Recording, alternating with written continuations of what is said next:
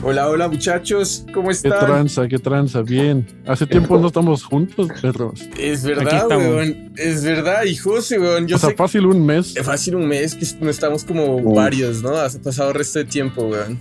Y José, creo que el primer capítulo conmigo y con Jorge, ¿no? Sí. Sí, Ah, no, ya o bueno, sea, ya No, tuvimos el uno, ya segundo, habíamos el tenido uno. Ya, ya, sí, ya- tenido varios capítulos, ya tenido varios capítulos. Y bueno, ya sé, ya sé que José da tu capítulo introductorio, ya te dieron la bienvenida al podcast. A la cual no, Eh. nada, estos güeyes dos culeros no acudieron, güey. O sea, Sí, pinche no pudimos, no weón, o sea, a- mi razón, mi razón, mi Güey, o razón sea, es o mejor sea, que mi papá. Mira, mira, déjala ahí, déjala ahí. sé que esto, sé que esto va a dejar a José muy mal parado, pero güey, lo hicieron llorar. No, marica, O sea, no. O sea, mi- o sea, lo en siento, serio, pero, güey. o Sí, sea, sí, mi sí. razón, mi razón, yo estaba, yo estaba fuera de alcance del internet. Yo Vayan, también. Sí, dormidos dos. Pero yo estaba, Hijo de su madre. o sea, yo estaba, yo estaba en, en, en Petra. No, está bien. estaba en A ver, Petra. a ver, Jorge, aquí no vienes a presumir. No, no, no, no, Eh, no, no, no. Pero es que quiero, es que quiero llegar al punto y es que Max, Max estaba dormido. Max estaba dormido, ese es mi Gracias. punto. Gracias, gracias. Lo, lo tiró al tacho, bro. Es que además, además, y después, o sea, yo después reviso el chat, weón, y decía como, hey, eh, muchachos, disculpa, puse una perdón. alarma, puse una alarma y no me desperté, weón. ¿Y qué crees que haga, Disculpa, weón? disculpa, nunca más vuelve a pasar. Ah, y nadie responde, weón. Sí, hijo de su puta madre, weón. Así, con los amigos, así con los amigos, te Y, echan al agua en después, y, después, me- y después me manda, a mí me mandó un mensaje privado. Perdón, perdón, corazoncito, y creo que tampoco le respondí. No, si no contestaste. si no Ah, sí, contestaste. sí, contesté, no soy tan, no soy tan Le, le manda, le manda el duraznito ahí, weón. Dije, no te preocupes, te- me la voy a cobrar. Bueno, dale, dale para el capítulo. Yo creo que ya bueno, nos pero fueron. bueno. El 90% de los oyentes ya pagaron la wea. Ya, ya, ya. Caso, José, bienvenido. Yo te doy la bienvenida. Yo también. Gracias, pa. Eh, ah, este Max ahí ya todo colado. Pero, Ah, dale. pero bueno, empecemos con toda, güey. Empecemos con toda porque. Eh, empecemos con patada en la cara de una y quería preguntarles, eh, dado que hemos tenido ya diferentes conversaciones al respecto de la música independiente, de la comunidad, de formar comunidades y saber monetizar eh, tu comunidad y cosas así, tus superfans y cosas así. Entonces quería preguntarles muchachos, como qué es ser independiente, qué es un músico independiente, qué conlleva, qué no conlleva. Yo creo que ser independiente es, una definición bien difícil, sobre todo hoy en día, porque uno podría decir como que independiente es el que lleva todo, pero hay artistas independientes que, por ejemplo, les llevan el marketing. Entonces, como que es una definición bien ahí, es como difícil, yo creo que definirlo. Intentemos, Vale, pero yo creo que, yo creo que independiente, yo lo, yo lo definiría como más que algo como blanco negro, una definición de algo que es, lo definiría como un matiz de grises, que es como qué tanto de todo tu proyecto artístico llevas tú por ti solo.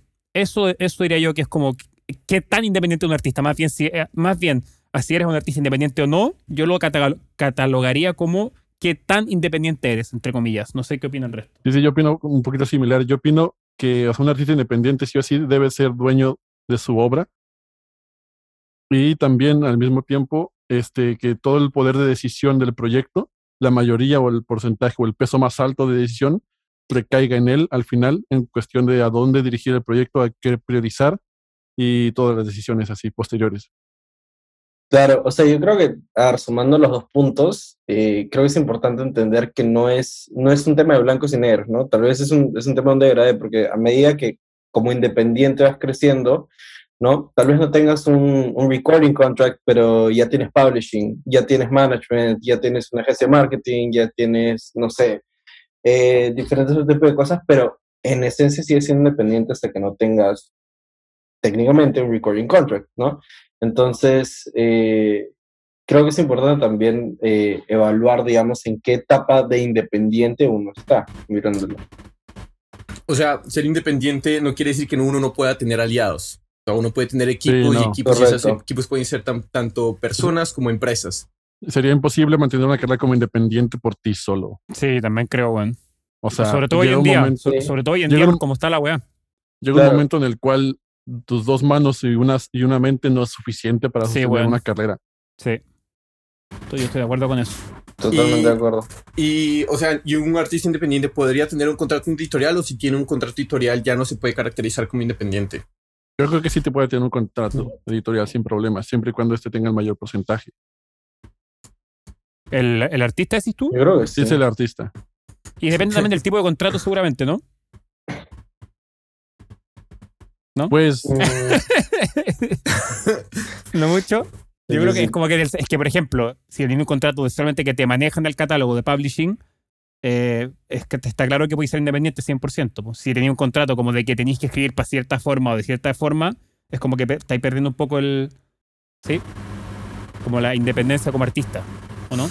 Pero, o sea, o sea, independencia como artista simplemente está, o sea, por lo general, eh, a ver, o sea, depende de las opciones del contrato editorial, pero es, por ejemplo, que te administren y te recolecten eh, regalías ah, y que te representen el catálogo para Exacto. que más artistas puedan. Entonces, al fin y al cabo, eh, no estás perdiendo ningún, o sea, obviamente depende del contrato, pero no estás perdiendo ningún tipo de, ojalá que no estés perdiendo ningún tipo de como control o control creativo, más si te pueden ayudar con contactos, productores, escritores, cosas así.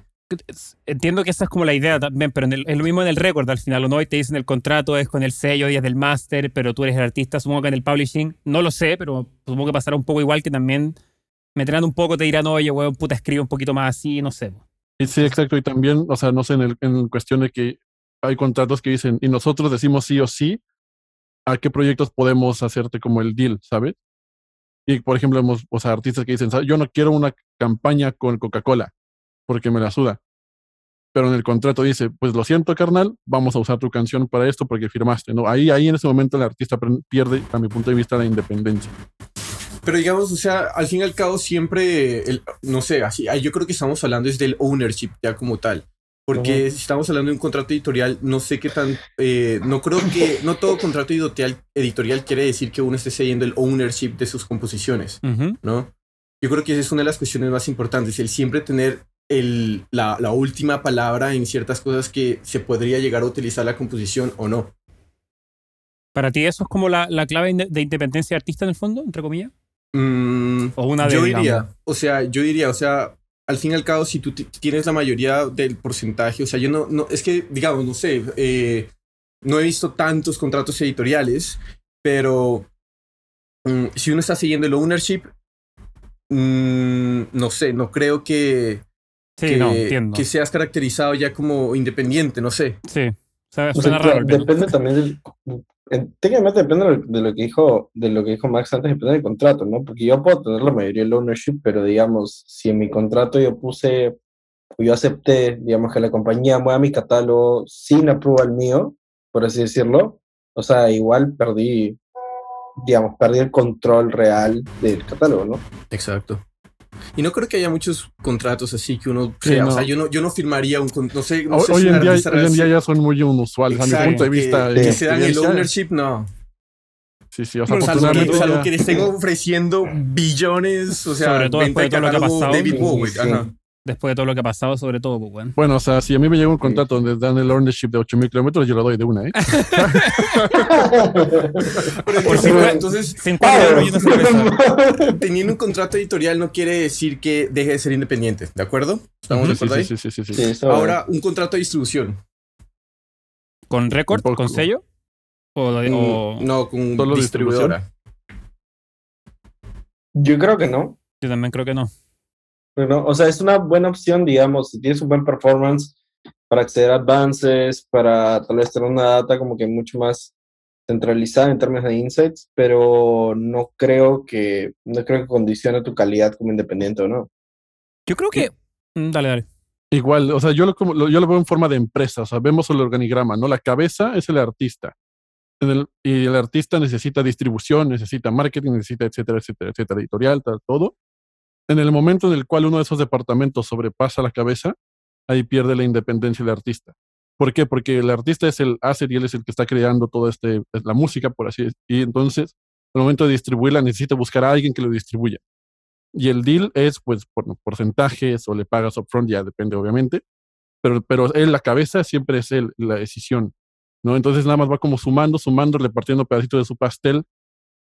Pero una distribuidora se le dice, ¿sabes qué? Este, el artista quiere sacar su disco en agosto. Llega la distribuidora y le dice, no, lo vamos a sacar en septiembre. Ahí ya es como, ya no es como tanta independencia. Sí, además era como una tricky question, porque digamos, ningún artista puede distribuir por sí solas, ¿no? Entonces sí, o sí Claro. necesitan estar distribuyendo Vas, por algún con, tipo de... va- vas a vender tu disco en la calle afuera del metro. o sea, ¿no? Exacto, o sea, re, Claro. re independiente, weón. Creas tu propia Claro. donda y lo empiezas a distribuir por tu cuenta. Digo, si eres Kanye West igual, ¿no? Pero Eso es una buena, eso es una muy buena, muy buen ejemplo, pero es muy, muy único, weón. Muy único. Demasiado. Pero entonces, dentro de, Sí. de ser independiente, eh, ¿cuáles son las ventajas? Además de, sí, o sea, tengo el ownership de mis masters, de mis composiciones. ¿Qué ventajas ustedes ven dentro de este espectro? a mi punto de vista, la mayor ventaja es como la flexibilidad de decisiones y la rapidez con la que pueden llegar a fluir ciertas alianzas, ciertos este, co- contactos, ciertos proyectos, ¿no? O sea, el hecho- pasa mucho que artistas ya es como, sabes que conocí a este güey en una peda que también rapea, me cayó súper bien y mañana vamos a ir a grabar a, a la casa de un amigo y, vamos, y queremos sacar el tema en un mes. O sea, si los dos güeyes son independientes, es como, háganla de una, boom, sobre, Claro. se hace. Pero si si, no, pero si ya no, pues es como, a ver, vamos a ver, a ver, contrato, qué porcentaje. bueno. Digo, que son cosas que se tienen que ver al final de cuentas. Pero este tipo de cosas que salgan así de una manera más sencilla, siento que es como la principal ventaja para los independientes. yo creo que es control al final, ¿no? Es como, lo- literalmente control sobre... Control, en verdad. Se traduce a control, creo yo. Sobre, weón, qué grabáis, sobre qué sacáis, sobre tu proyecto artístico versus no control, pero a cambio tenéis otros como otros apoyos o otros beneficios como ap- apoyos de editorial quizá o, o de marketing o de, o de equipos o de un sello que es una empresa más que nada. Como que ese yo cre- creo yo que el trade al final es control versus eh, ceder un poco de control sobre tu, eh, no sé si Obra. obra, claro, sobre tu proyecto, pero te dan todo un apoyo y toda una infraestructura detrás, pero que tenéis que también respetar. Creo que yo soy un poco así como así es como lo veo yo. Claro. Eh, bueno, para mí en verdad es control sobre tus ingresos pasivos. O sea, no, no mirando, digamos, la gratificación inmediata, sino construyendo planes sostenibles sobre el tiempo, ¿no? Entonces, cuando tú te pones a pensar, digamos, los diferentes revenue streams que tiene un artista independiente, probablemente el que podría vivir, podría seguir manejándose sin esfuerzo del mismo, ¿no? Es el tema de su catálogo, ¿no? qué tanto control tiene sobre su catálogo, qué tanto, qué tantos porcentajes sobre su catálogo tiene, ¿no? Eh, porque como artista, a ver, si tienes la suerte de trabajar 50 años, 40 años, tener una carrera prolongada, lindo, buenísimo, pero eso no es el, no es el denominador común, ¿no? O sea, no es el caso de todo el mundo. Entonces, tener un, un standing sólido, tener una posición, digamos, consolidada en el tema de tu catálogo, a la larga, para mí es una oportunidad súper buena eh, para tener una estabilidad financiera, ¿no? Además, yo creo que uno también llega a tener esa flexibilidad. Uno tienes listo la- el control creativo, tienes tú eh, con qué trabajas, qué escribes, qué no escribes, cómo, eh, cómo lo grabas, bla, bla, con la gente con la que trabajas. Y también tienes como una flexibilidad de tiempo. O sea, yo lo veo también un punto como, como uno de, como un startup. Entonces, dependiendo de cómo tú le metas, eh, los resultados van a verse. No estás bajo un tipo de contrato que es todo depende de ti, absolutamente de ti. Entonces, ya de eso depende, digamos, de los diferentes tipos de iniciativas que, que llegar, puedan tener los artistas independientes, artistas independientes que forman eh, como páginas web para que hayan suscripciones y la gente se suscriba y puedan monetizar directamente, eh, o otras plataformas, por ejemplo SoundCloud, que empieza a, cambiar el estilo de la forma de regalías en la que empiezan a pagar a la gente. Entonces, ¿ustedes cómo ven la forma en la que los artistas independientes eh, desde su perspectiva, ¿cómo ven que los artistas independientes pueden monetizar de una manera más efectiva, tanto de royalties como, como, como por fuera del, del mundo del stream? No me hagan partir a mí de nuevo, Hablemos, hablemos, pri- hablemos- hablemos primero, hablemos primero- hablemos primero de los streams. ¿Qué opinan, ¿Qué opinan, por ejemplo, de plataformas como Bandcamp y SoundCloud? Yo creo que, este, o sea, la manera en la cual un artista puede llegar a optimizar los ingresos por, esa, por esas plataformas es que conozca bien su mercado y lo trabaje. En ese sentido, o sea, si te creas un perfil en todas las plataformas y piensas que todas las plataformas te van a dar cierto beneficio igual, o sea, va a haber una que va a saltar y va a ser esa la que salte, a la cual más le estás metiendo trabajo. Si te estás enfocando en Spotify, pues evidente Spotify, evidentemente Spotify igual no te va a llegar a pagar tanto como un Bandcamp, pero te va a dar otro tipo de beneficios. ¿no? Igual y mayor exposición, mayor alcance en playlist y eso se puede traducir a que gente te descubra de manera activa, pasiva, etcétera, etcétera. Pero en cuestión de pagos, o sea, también yo siento, en el caso de que el objetivo principal del artista sea like, generar revenue, se enfoque en estos nuevos modelos, como dices Jorge, de Bandcamp, de SoundCloud, en donde es más sencillo que la comunidad quiera apoyarte. Pero este debería ser como el objetivo, la visión del proyecto desde muy temprano para que todos los esfuerzos se vayan dirigidos hacia esto, ¿no? Porque si empiezas a, trabajar, trabajar en, las otras DSPs tradicionales, desde Deezer, Apple Music, Spotify, Amazon, etcétera, y después quieres migrar todo eso a Bandcamp, o sea, va a haber unos que sí te van a llegar, ¿no? Pero si lo empiezas a trabajar desde un inicio y estos superfans están acostumbrados a pagar por algo, a pagarte y tas, tas, tas, yo creo que es un poquito más como viable para el artista poder llegar a generar este tipo de ingresos por ahí.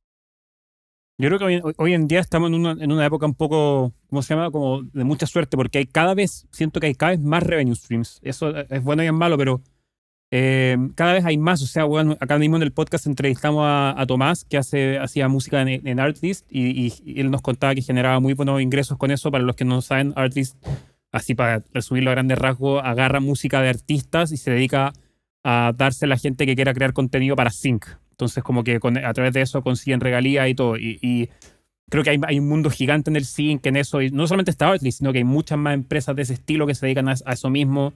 Eh, la educación también es un tremendo, un tremendo revenue stream de hoy en día. Si tú eres, un, no sé, un guitarrista muy bueno, conocido, eh, bueno, te ponías a hacer clase online y podías, eh, con tus fans, que la gente que le gusta cómo tocar y que le enseñes a tocar guitarra, te puede ir muy bien. YouTube haciendo clases, ¿para qué decir? Entonces, como que, y así siento que hay muchas, muchas cosas. Yo creo que la clave, la clave, clave está en encontrar tu nicho, en dónde está, como dijo Luis, porque si está en Bandcamp, por ejemplo, entonces, mete todo en Bandcamp. Si, tú, si eres un guitarrista extraordinario y, te siguen muchos guitarristas también que quieren aprender, quizás hacer clases lo tuyo. Entonces, creo que la clave está en encontrar ese nicho, pero la cantidad de como revenue streams que hay hoy en día, sobre todo, son muchísimas. Creo que antes estábamos más acostumbrados como a eh, cantidad de ventas, cantidad de escuchas, live y ya. Digo, un poco más, eso y un poco más. Hoy en día, como que con el internet siento que se abre muchísimo más el abanico. Claro, totalmente de acuerdo. Eh, en verdad, para mí, mirándolo ahorita, creo que es importante ver, o sea, creo que es importante saber en qué contexto te mueves, no solamente en el tema del, en el tema del género en el que estás o en, la escena en la que estás, sino cómo están viendo las compañías alrededor tuyo, ¿no?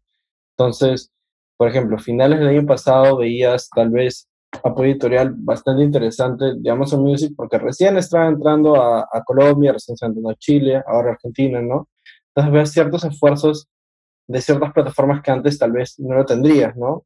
Que no sea tu plataforma dominante no significa que no hay una oportunidad, digamos, mirándose el futuro, eh, ahora que esa plataforma se está moviendo a tu región, ¿no? Ese es uno. Y dos, eh, para mí lo que, lo que me pareció bien chévere, digamos, muy interesante durante la pandemia, era verlo de experiencias inmersivas. O sea, ver experiencias que ya realmente no estaban relacionadas al tema de la música, sino al tema de la secundaria, ¿no?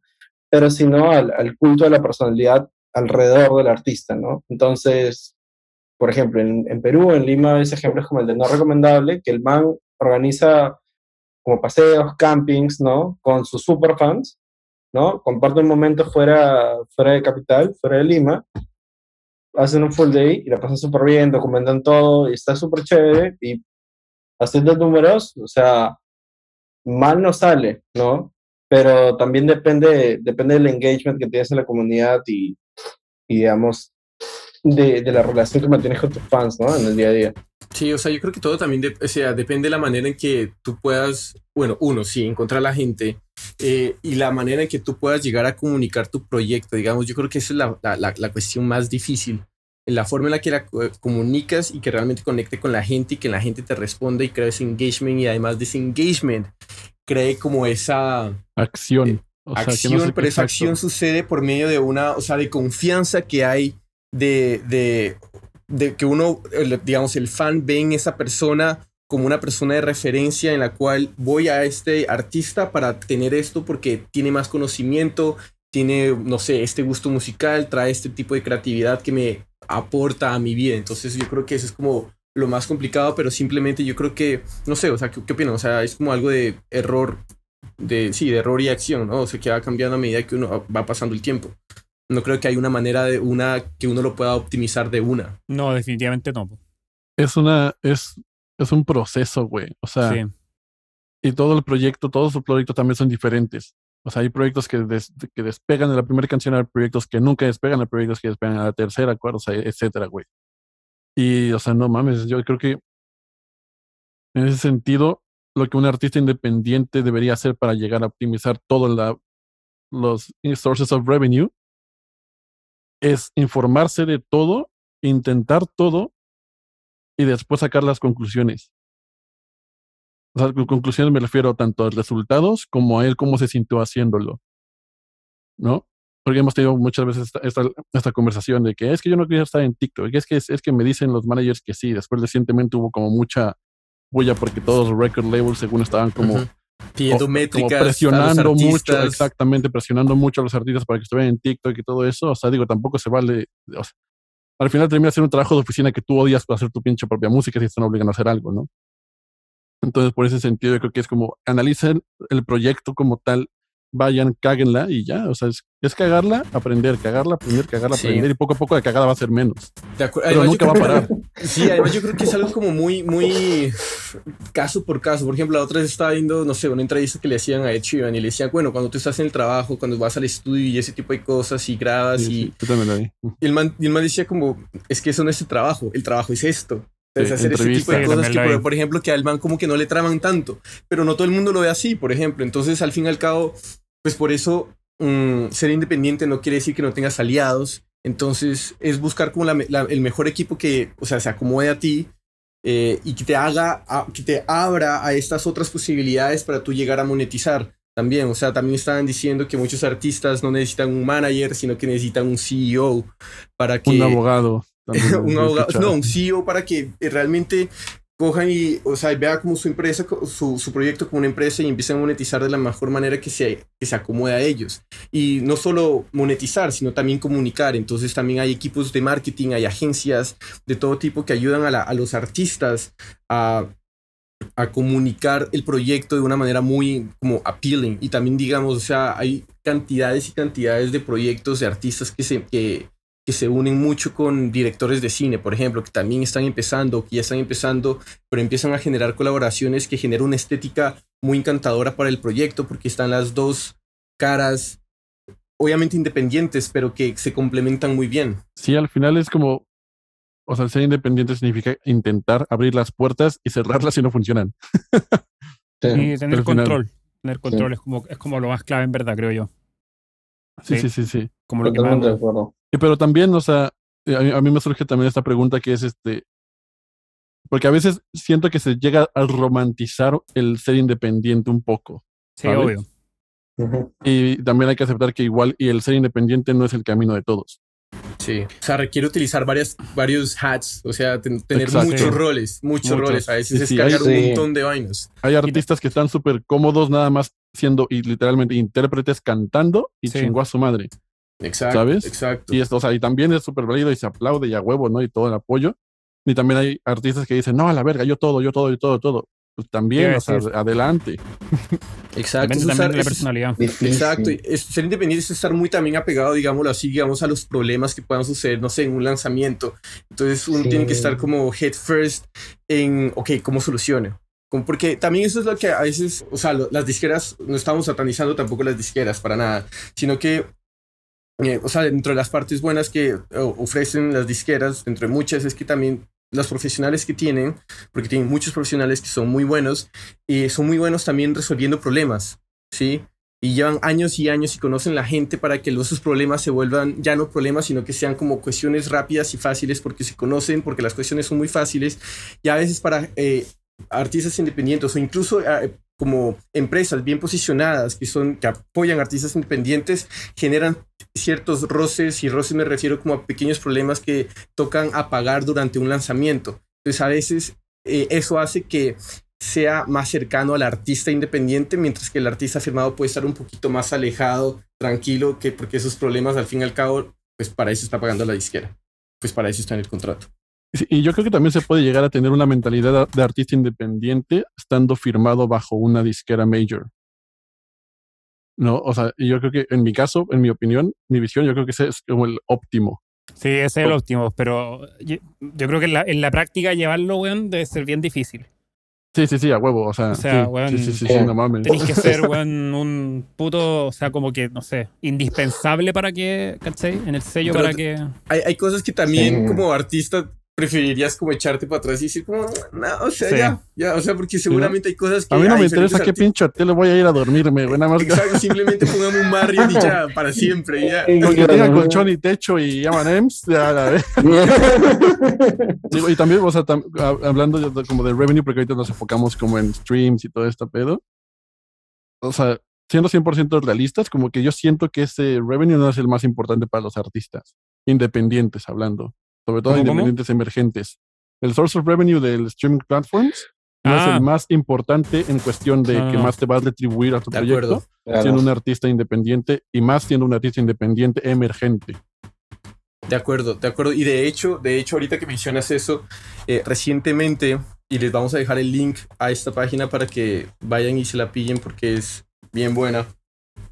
Pudding así como eh, infografías de diferentes, para explicar diferentes tipos de problemáticas y cosas así. Entonces recientemente sacaron esta, que es cómo pagan las las DSPs a los artistas, ¿de acuerdo? Dependiendo, dependiendo del, tipo de deal que tengan esta referencia únicamente hace caso a las, a las, a los, a las regalías del máster, ¿vale? Entonces, primero tenemos este toggle que es sobre cuánta plata hace la SP, ¿de acuerdo? En total, en un mes, por, así decirlo. Esos son cuántos son el número de, de streams que hay en la SP en total, ¿sí? Porque como estamos hablando del pool model, ¿right? Y esta es como el número de streams que tiene como tú como artista representas dentro de la SP. Entonces, si este último de acá eh, habla sobre cuánto de porcentaje tiene el artista en el contrato con la disquera o la distribuidora, ¿vale? Entonces, para explicar rápidamente, el modelo del pool, por ejemplo, el que te utiliza Spotify, Apple, Deezer o la mayoría de las DSPs, hay X número de streams en toda la, la, la ¿de acuerdo? En, en, una SP. Y dependiendo de cuántos tú tengas como artista, ¿sí? Vas a tener un porcentaje. Tú representas un porcentaje dentro del total número de streams de la SP y en base a eso te pagan como artista. Pero a veces, ¿qué pasa? Tú siempre tienes 10.000 streams cada mes. Pero entonces eso termina afectándose si el mes en junio hubo un millón de, streams en la SP, pero y tú sigues con tus 10.000. Pero ¿qué pasa si después, en, agosto, hay 2 millones, pero tú sigues con tus 10.000 streams? Tu revenue stream de parte de, de esta DSP va a reducir a pesar de que tu listenership ha seguido igual, ¿de acuerdo? Ya sea, así, así es como funciona el, el, el, el pool model. Entonces, por ejemplo, en este caso, vamos a decir que el revenue lo tiene al tope y hay un total de streams de 6 millones, ¿de acuerdo? Y este artista, vamos a decir cuántos, cuántos streams tenga, como como unos, Cuatro, Es- son cuatro. 6 billones, Cuatro. tenía ahí en la página, bueno. sí, hay 6 billones y vamos a poner que el artista tuvo 4 billones de streams. Ujú. De acuerdo en la página y representa, digamos que es independiente y tiene todo. Entonces empieza a mostrar en la página cuánto del artista eh, empieza a ganar, cuánto Gráficamente. te lo representaría gráficamente, gráficamente. Entonces les vamos a dejar ahí el, el- la página para que puedan jugar un rato con eso y explica muy bien y es, y es bien bacano. Pero bueno, pasando Pensé de que, eso, era, pensé que era Buscaminas. pero pasando de eso, o sea, la otra es lo que hizo SoundCloud. Entonces, siendo un artista que mes a mes con- continúa constante mi listenership, eh, no va a cambiar para nada mi revenue stream porque al fin y al cabo, el, como el user-centric model, por ejemplo, el que utiliza eh, SoundCloud, siempre los artistas que me están escuchando a mí, su suscripción va a ir hacia mí, ¿de acuerdo? Y hay una cuestión muy importante que estuve leyendo hace poquito y aquí ya les, les comentamos que el siguiente capítulo vamos a estar hablando con un account manager de SoundCloud, eh, Jamie D. Hart, y vamos a hablar más al respecto, pero algo muy bacano es que mm, los superfans realmente importan en SoundCloud, ¿sí? Incluso estaba leyendo que el 2% de los superfans en SoundCloud pueden llegar a representar hasta el 42% de los ingresos por medio de SoundCloud a un artista. Sí, es una locura. Pero yo creo que eso en, en toda la, o sea, no solo en SoundCloud, eso quería decir, como en todo. Yo creo que sí, eh, aquí el rol de SoundCloud es que lo hizo, lo evidenció al momento Exacto. de facilitar el- la relación super fan con artista. Porque, o sea, yo tengo, o sea, he trabajado con ot- otros artistas que, o sea, no se enfocan, no usan, de hecho, para nada SoundCloud, pero Mm. que viven literal de los super fans. O sea, y siempre están como tocando en conciertos boutique, lanzando como ediciones de LP super R3, super bonitos, shipping a Rusia, a Estados Unidos, a todos lados, y de eso viven. No solamente que SoundCloud aquí lo hizo, pues, o sea, fácil, digital, rápido, de una manera tanto user-friendly como artist-friendly. Y ya un año con eso y hace poquito Media también lanzó como un, un, como un estudio de donde saqué el dato eh, que, o sea, está realmente funcionando este fan-powered royalties. Entonces también los vamos a dejar en el link ahí para que los puedan leer. Creo que siempre ha estado en todo caso, weón. No sé, tengo como esa, yo como esa... Siempre ha estado que... Como que siempre ha sido así en, en la industria. ¿Qué? Es como que ahora es a la luz nomás, pero que siempre son los superfans los que, los que en realidad hacen que sea viable la wea. Ah, pues sí, es el pareto de Sí, siempre. O sea, claro. en negocios es tu 20% de tu Sí. clientela va a representar. O sea, sí hay un pareto ahí. 80-20. Ujú. Claro, la pregunta tal vez es cómo medir en diferentes plataformas, o sea, cómo identificar al superfan. ¿Me dejo entender? Uf, sí. Eso, eso para mí es el reto, o sea, mirándolo a la larga. Pero, o sea, muy, yo creo que muy difícil, pues, saber. Y Sí, hay sea, plataformas que... que- se pueden identificar y hay plataformas que en las que no, ¿no? Yo diría. ¿Cómo, cómo, cómo, ¿En qué plataformas uno puede refieres? identificar eso? O O sea, por ejemplo, para, el en- público. Ajá, o sea, por ejemplo, en Spotify, ¿cómo identifico un superfan ahí? Como followers, tal vez. no, pero como tú, o sea, como No, pero qué a- chucha te está escuchando, aún no no. Claro, O o sea, sea, ¿Cómo identifico qué como, o sea, claro. qué porcentaje de eh, superfans tengo Bueno, en Spotify creo que Spotify total por- porcentaje O de por- sea, followers? o sea, se- sería diferente como un super fan a un follower en Spotify, por ejemplo, ¿sí? Ajá. claro, ok. si yo lo pienso en Spotify, tendría que, de alguna manera, porque claramente creo que eso no está... eh, no, Número no de streams por fan. Claro, literalmente tendría que ver quién me Sí, sí, sí. escucha, dónde me escucha, cuántas veces me escucha, me dejo entender, y esa es claramente información que Spotify no te va a dar, ¿no? O sea, O sea, lo, lo que yo he hecho, por ejemplo, a veces es que un, un, un güey se, se enamora de la canción. ajá, Yo me meto al Spotify for Artists y después ves como las playlists agregadas, a tu- las playlists a las que tu canción fue agregada. ah, Y yo me meto a todas y veo que de repente un güey me metió mi rola en cuatro de sus playlists bonitas personales. Digo, Claro, ah, este güey es este pendejo. Y ahí lo traqueo y órale, hola, ¿cómo estás? Soy artista. ¿Qué Resto, tranza? que- Muchas gracias. Todos, todos lo mismo. Pero, no, güey, o sea- imagínate hacer eso para Sí, millones. sí, sí, obvio, exactamente. claro. exactamente, eso- exacto, güey. O sea, es como O sea, sí, hacerlo Spotify, ¿qué pedo? ¿Haz algo? O sea, hay como, hay como- o sea, uno, uno, uno puede hacer como la, el cálculo entre el monthly listeners que tienes y más o menos como el número de streams que tiene la canción y más o menos puedes identificar cuántas veces un, un, un Claro. fo- un monthly listener está Mm. escuchando la misma canción, así más o menos. O sea, empiezas Pero- a sacar como daticos. Mm. No, iba a decir que el, el gran problema del promedio, pues, weón, pero sí. De acuerdo, de acuerdo, de acuerdo, de acuerdo. Mejor enfóquense en vender merch y dar conciertos. Sí, y no chiste. es la verdad. O sea, al principio, al verdad, de tu proyecto no es es chiste. esa, es esa.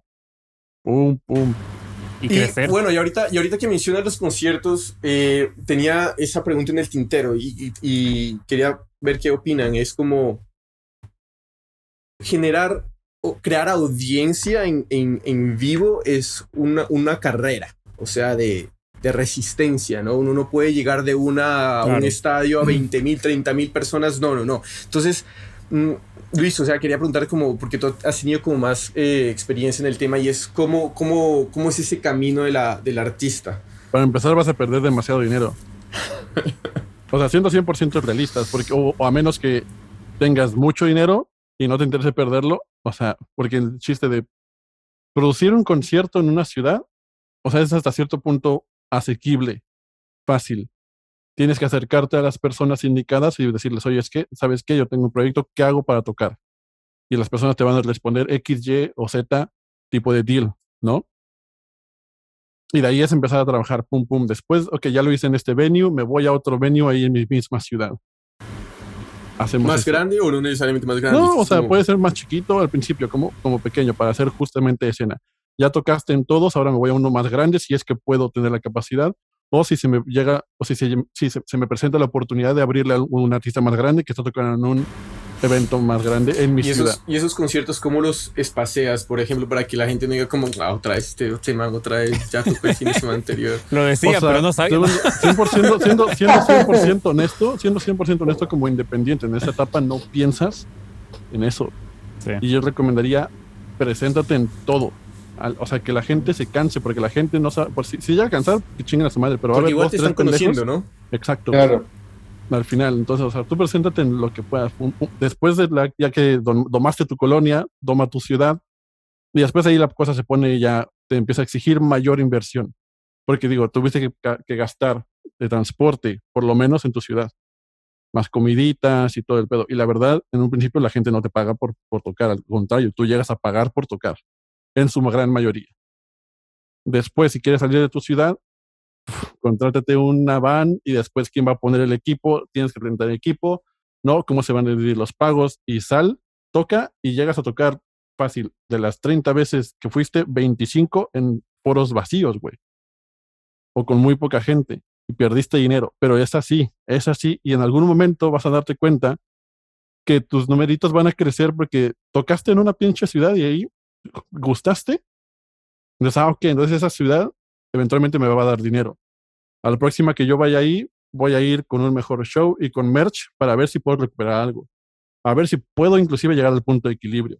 Y entonces ya tienes tu ciudad, que sí o sí, o sea, ganas normalmente porque no va tanto, tanto gasto.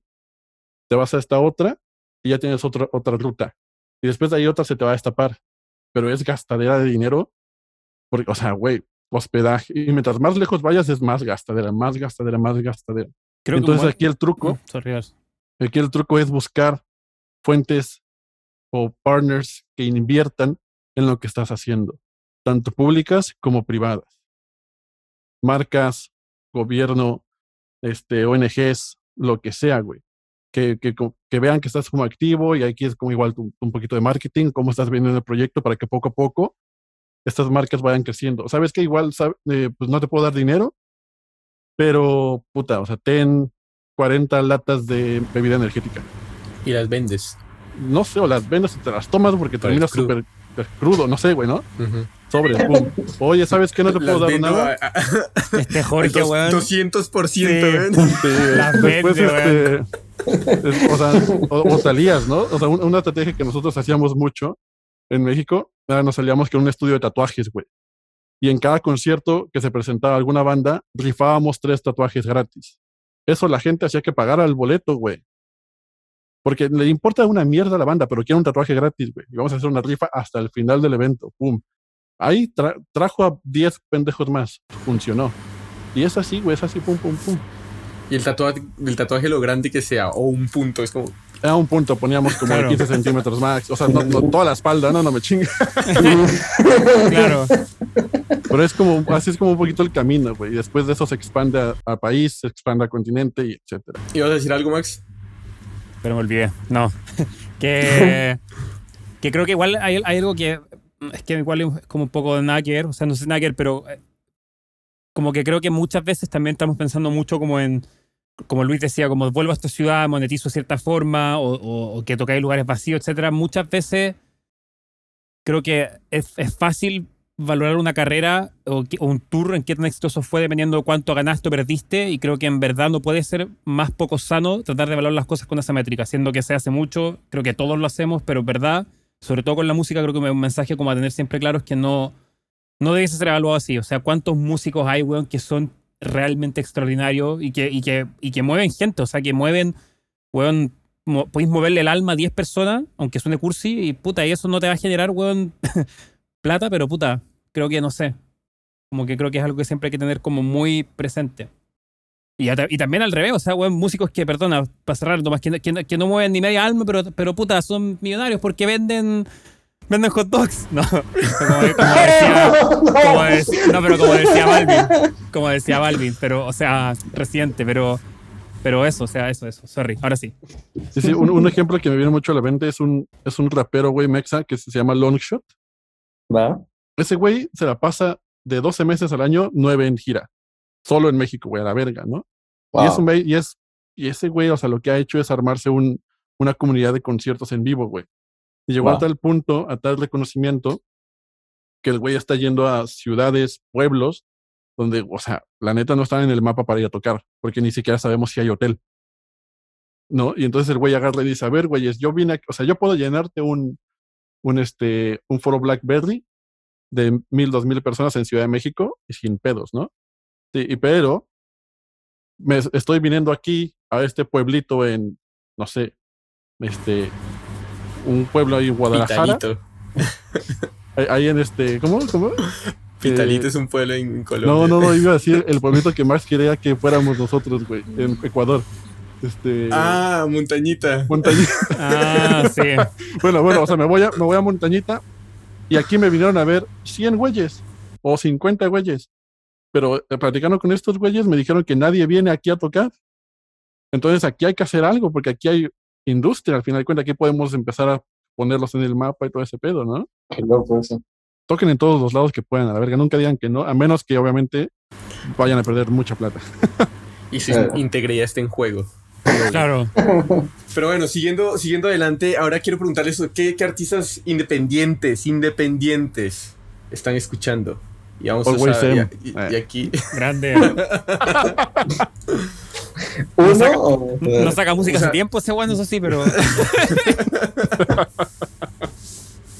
que, que, o sea, uno o dos, o sea, o- dígame Va, dos va, o tres, o sea, los que se les vengan a la mente. Y una vez yo voy aquí viendo si se El, hizo el- el- independientes el- o no. el Max va a decirte, este... eh, a- a- Yatra, Claro. Yatra Bad Bunny y un weón que acabo de descubrir, buenazo, el Daft Punk, güey. Claro. Pero ahora, ahora que me, me mencionas, Bad Bunny, ¿independiente o firmado? Firmado 100%. Pero weón, ¿no? hermano, Como independiente, weón. ¿En qué mundo? No, no sé.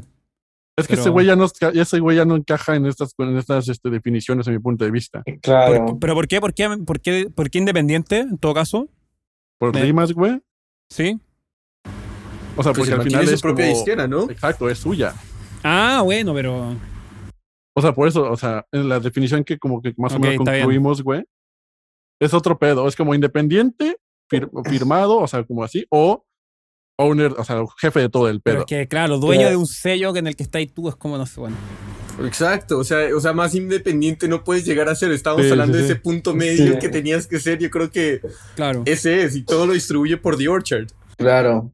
Pero digamos, a la cantidad de artistas que realmente pueden hacer eso, ¿quién? Ah, Sí. sí, obvio, obvio. O sea, obvio, Asher, obvio. Madonna y, y se acabó. Yo, yo, yo, yo same también. Pero bueno, bueno, artistas que estén escuchando en vivo, eh, que estén escuchando ahora que sean independientes. Ya, eh, Matri, de hecho, acaban de sacar ya la tría, está ahí en el, en el nuevo post, suavecito. En suave, por acá, Eh, lo vean. Claro, claro. Eh, super banda de Colombia, bandas, bandaza, bandaza. Eh, y al otro man que está escuchando es a Milo, eh, peruano, compositor peruano. eh, de hecho, está súper paja, súper paja que está haciendo. Ha trabajado antes con Semeo Sache, que les acaba de firmar eh, Walter Con Entertainment. eh, ha trabajado con Rasher King antes, está como bien en la movida. eh, hace años como compositor, pero ahora está haciendo, digamos, el shift a artista y está muy, muy bacano. Chévere, chévere. Luis, Estoy escuchando Santa Fe Clan. Creo Bueno. que ese güey no está firmado. Porque tiene su propio vamos label igual. Mm, vamos a ver. Pero de pensando más, Santa. Santa Fe Clan. Este, bueno, este es Super Bias, pero estoy escuchando a FF, güey. este, FF, para que sepan, es el artista que Luis maneja. Simón, Va, Sí, tópenlo, está chido. Es rap jazz, pero el segundo disco ya no va a ser rap jazz, así que si les gusta el rap jazz, aprovechen este primero. y, o sea, esta chavita, Yudelin, que digo, está firmada por un independiente, me parece, si es. No sé si está firmada con un management o un label independiente acá en España. Yudeline se llama. ¿Y qué, otro? Hay un cabrón que no me acuerdo su pinche nombre, pero tiene una voz bien gruesa. Los voy a pasar luego. Mauricio. Mauricio. No, no, no, no, no. No, no mames, estos güeyes. Pero bien, ahora ¿Pero más. qué, güey? ¿Viste viste si Santa Fe Clan es inde- independiente? Eh, sí, o sea, estaba viendo que estaba, eh, estaba sacando. En un principio estaba con Alzada. eh, ahorita está con. El último sencillo lo sacó con 473 Music. Sí, sí, sí. Ya, es de él. Ok. Y parece que es el nombre, de su- el nombre de su hijo, ¿no? Luca. Luca. O sea, la No, pero ese no fue el último ser- sencillo. El último sencillo fue otro. No, no, no, pero es ¿no? que el otro sencillo lo sacó con otro artista eh, que se llama La Santa Grifa y lo sacaron por medio de La Santa Grifa. Temazo. Somos varios. Temazo. Max, ya Yo tienes voy a quedarme tiempo con- para no salir con, con ¿Ah? Yatra, weón. Tenemos suficiente tiempo para no Gracias, salir con está- Yatra. estaba googleando todo este rato, no, broma. no, es verdad, el que más escucho lejos de artista independiente, lejos, es eh, Skinny Flex, weón.